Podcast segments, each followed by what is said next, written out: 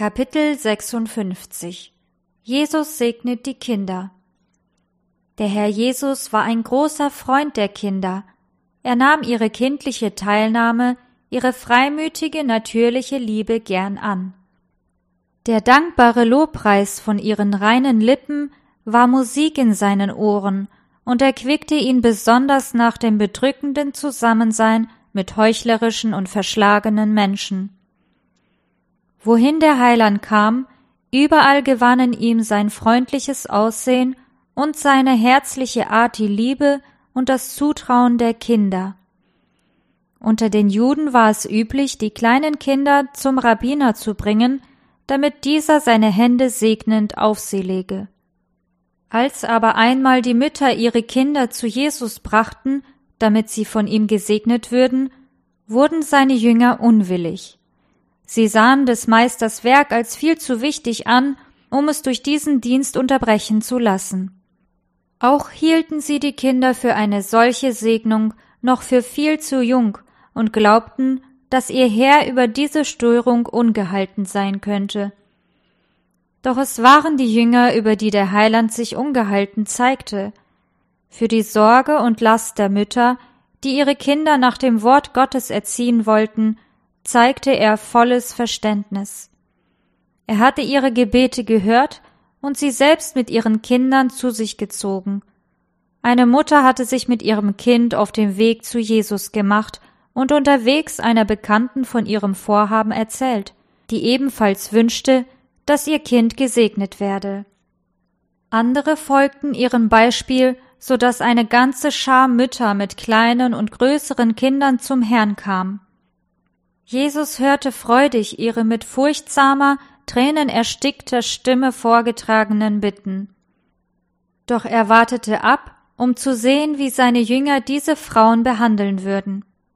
Als Jesus aber bemerkte, wie seine Jünger die Mütter wegschicken wollten, weil sie dachten, ihm damit einen Gefallen zu tun, machte er sie auf ihren Fehler aufmerksam und sagte Lasset die Kinder zu mir kommen und wehret ihnen nicht, denn solchen gehört das Reich Gottes.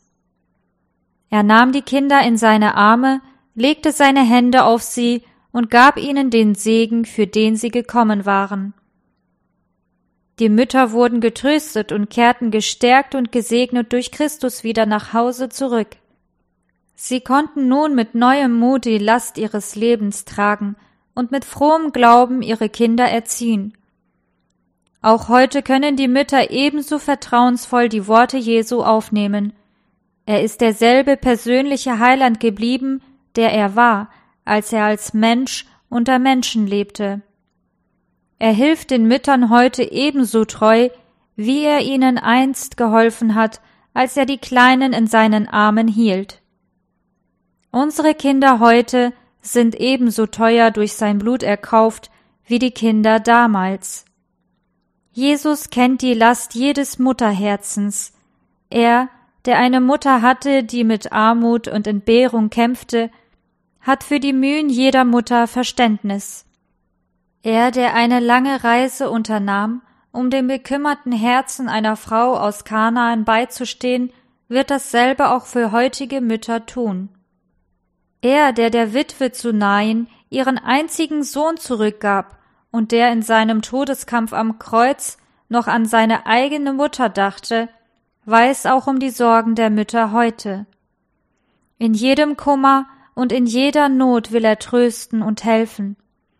Mögen doch die Mütter mit ihren Sorgen und Nöten zum Heiland kommen, bei ihm finden sie genügend innere Kraft, die ihnen bei der Erziehung ihrer Kinder helfen wird. Der Weg zum Herrn ist für jede Mutter offen, die ihre Kinder zu den Füßen des Heilandes legen will. Er, der gesagt hat, lasset die Kinder zu mir kommen, hält heute noch seinen Segen für die Kleinen bereit. Sogar das Baby in den Armen der Mutter kann durch den Glauben der betenden Mutter unter dem Schatten des Allmächtigen leben. Johannes der Täufer war von Geburt an vom Heiligen Geist erfüllt. Wenn wir in Gemeinschaft mit Gott leben, dürfen auch wir erwarten, dass der göttliche Geist unsere Kleinen selbst von ihren frühesten Augenblicken an formt. Jesus sah in den Kindern, die zu ihm gebracht wurden, Erben seiner Gnade und Untertanen seines Reiches. Viele von ihnen würden um seinetwillen zum Märtyrer werden. Er wusste, dass diese Kinder ihm williger ihr Herz öffnen und ihn als ihren Heiland annehmen würden als die Erwachsenen, von denen viele zu den Weltweisen und Hartherzigen gehörten. Er beugte sich zu ihnen herab und lehnte es nicht ab, ihre kindlichen Fragen zu beantworten und sie so zu belehren, wie es ihrem kindlichen Verständnis entsprach. Er pflanzte in ihre bereitwilligen Herzen Samenkörner der Wahrheit, die später aufgehen und Frucht zum ewigen Leben bringen würden. Es ist noch immer so, dass Kinder für die Wahrheiten des Evangeliums am empfänglichsten sind. Ihre Herzen sind offen für den göttlichen Einfluss und ihre Gedanken bewahren leicht die aufgenommenen Lehren. Schon kleine Kinder können Christen sein mit Erfahrungen, die ihrem Lebensalter entsprechen. Sie müssen in geistlichen Dingen unterrichtet werden, und die Eltern sollten sie darin in jeder Weise fördern, damit sich ihr Charakter nach dem Vorbild des Heilandes entwickeln kann. Väter und Mütter sollten ihre Kinder als jüngere Glieder der christlichen Familie ansehen, die ihnen anvertraut wurden, um sie für den Himmel zu erziehen. Die Lehren, die uns die Heilige Schrift vermittelt, müssen wir den Kindern so weitergeben, wie es ihrem Verständnis entspricht. Dadurch öffnen wir dem jungen Geschöpf nach und nach die Schönheit der himmlischen Grundsätze. So wird das christliche Heim eine Schule, in der die Eltern als Diener des Herrn wirken, während Christus selbst ihr Lehrer ist. Wenn wir die jungen Herzen zu Gott führen wollen, dürfen wir nicht gewalttätige Gemütsbewegungen als wesentlichen Beweis des Sündenbekenntnisses erwarten. Genauso wenig dürfen wir uns hinsichtlich der Bekehrung auf einen bestimmten Zeitpunkt festlegen. Wir sollten die Kinder nur lehren, ihre Sünden zu Jesus zu bringen, ihn um Vergebung zu bitten und zu glauben, dass er ihnen vergibt und sie annimmt, wie er auch damals, als er auf Erden lebte, die Kinder annahm. Wenn die Mutter ihre Kinder zum Gehorsam aus Liebe erzieht, bekommen sie den besten Anfangsunterricht in christlicher Lebensführung. Die Liebe der Mutter stellt dem Kind die Liebe Christi zu den Menschen dar, und die Kleinen, die willig den mütterlichen Anordnungen folgen, werden auch dem Heiland vertrauen und ihm gehorsam sein. Jesus war Eltern und Kindern in gleicher Weise ein Vorbild. Er sprach mit Autorität, und sein Wort war mächtig. Doch in seinem Umgang mit groben und hitzigen Menschen wurde er nie unhöflich oder verletzend. Die Gnade Christi in unseren Herzen wird uns eine himmlische Würde und den rechten Begriff für Anstand verleihen. Sie wird das harte Herz erweichen das Grobe und Unfreundliche ausschalten und die Eltern dazu führen, ihre Kinder als verständige Wesen zu behandeln, so wie sie selbst behandelt werden möchten. Ihr Eltern, beachtet bei der Erziehung eurer Kinder die Lehren, die Gott in der Natur gegeben hat. Was würdet ihr tun, um eine Nelke, Rose oder Lilie richtig zu pflegen? Fragt einen Gärtner, was er unternimmt, damit sich jedes Blatt und jeder Zweig zur vollen Schönheit und Lieblichkeit entfalten kann.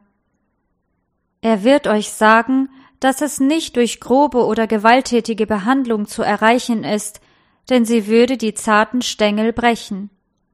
Mit liebevoller Sorgfalt aber tut alles, was der Pflanze zum Gedeihen verhilft. Er befeuchtet den Boden, schützt die jungen Triebe vor kalten Wind und senkenden Sonnenstrahlen, und der große Schöpfer im Himmel belohnt die Sorgfalt des Gärtners und schenkt Gedeihen. So verhält es sich auch im Leben mit der Erziehung und Pflege der uns anvertrauten Kinder. Fasst sie voller Zartgefühl an und zeigt ihnen eure Liebe, damit auf diese Weise ihr Charakter nach dem Wesen Christi geformt werde. Seid ermutigt, die Liebe zu Gott und auch zueinander deutlich zu zeigen. Dass es so viele hartherzige Männer und Frauen gibt, liegt meistens daran, dass wahre uneingeschränkte Zuneigung als Schwäche betrachtet und verhindert und unterdrückt wird. Die guten Anlagen solcher Menschen wurden oft in frühester Jugend erstickt, und wenn die Kraft der göttlichen Liebe die kalte Selbstsucht nicht schmelzen lässt, wird ihr Glück für immer zerstört sein. Wenn wir wünschen, dass unsere Kinder die zärtliche Liebe Jesu besitzen sollen und die Zuneigung, die die Engel uns gegenüber bekunden, dann müssen wir ihre guten Impulse pflegen und zur Entfaltung bringen. Unterrichtet die Kinder darin, Christus in der Natur zu erkennen, nehmt sie mit hinaus unter den freien Himmel, unter die prächtigen Bäume und in die grünen Gärten und zeigt ihnen in allen Werken der Schöpfung den Ausdruck der Liebe Gottes. Erklärt den Kindern, dass Gott die Gesetze gegeben hat, denen alles Leben untersteht, und dass diese Gesetze dem Glück und der Freude der Menschen dienen. Ermüdet die Kinder nicht durch lange Gebete und langatmige Ermahnungen, sondern lehrt sie durch den Anschauungsunterricht in der Natur, dem Gesetz Gottes zu gehorchen. Gewinnen Eltern durch einen christlichen Wandel als wahre Nachfolger Jesu ihre Kinder, so wird es ihnen nicht schwerfallen, sie von der großen Liebe zu überzeugen, mit der Christus uns geliebt hat. Versuchen wir die Heilswahrheit verständlich darzulegen und die Kinder auf Christus als persönlichen Heiland hinzuweisen, dann werden uns Engel Gottes zur Seite stehen. Der Herr wird die Eltern segnen, damit ihre Kleinen an der kostbaren Geschichte des Kindes von Bethlehem gefallen finden, das wirklich die Hoffnung der Welt ist. Als Jesus den Jüngern zurief, den Kindern nicht zu wehren, zu ihm zu kommen, da sprach er die Worte gleichzeitig zu seinen Nachfolgern in allen Zeiten, zu den Gemeindebeamten, Predigern, Lehrern und zu allen christlichen Eltern. Er zieht die Kinder zu sich und gebietet jedem, wehret ihnen nicht, entstellt nicht das Bild Jesu durch euren unchristlichen Charakter. Haltet die Kleinen nicht durch eure Kälte und Strenge von Jesus fern. Verhaltet euch nicht so, dass eure Kinder das Gefühl bekommen, der Himmel könne kein angenehmer Ort sein, wenn auch ihr dort sein werdet. Sprecht nicht von Religionen so, als ob sie für Kinder nicht verständlich wäre, oder handelt nicht so, als würde von ihnen nicht erwartet, dass sie sich bereits in ihrer Jugend zu Christus bekennen. Erweckt in ihnen nicht den Eindruck, als wäre die Religion Christi eine Religion des Trübsinns, als müssten sie alles aufgeben, wenn sie zum Heiland kommen, was ihr Leben bisher freudvoll machte. Wie der Heilige Geist an den Herzen der Kindern wirkt, so fördert er auch sein Werk. Lehrt die Kinder, dass der Heiland sie ruft und ihm nichts mehr Freude bereitet, als wenn sie sich schon in jungen Jahren ihm weihen. Jesus schaut mit inniger Anteilnahme auf jeden, den er mit seinem Blut erkauft hat. Seine Liebe erhebt Anspruch auf ihn. Er sieht ihn mit unaussprechlicher Sehnsucht an. Sein Herz neigt sich nicht nur den folgsamen Kindern zu, sondern auch denen, die angeborene charakterliche Mängel zeigen. Viele Eltern verstehen nicht, wie weitgehend sie für die Schwächen ihrer Kinder verantwortlich sind. Sie haben nicht genügend Liebe und Weisheit, sich mit den Irrenden zu befassen, die erst durch sie dazu geworden sind.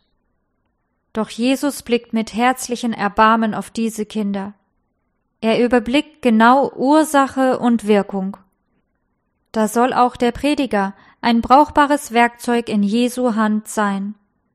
Durch Weisheit und geduldige Liebe soll er die unverständigen Kinder an sein Herz ziehen und ihnen Mut und Hoffnung geben.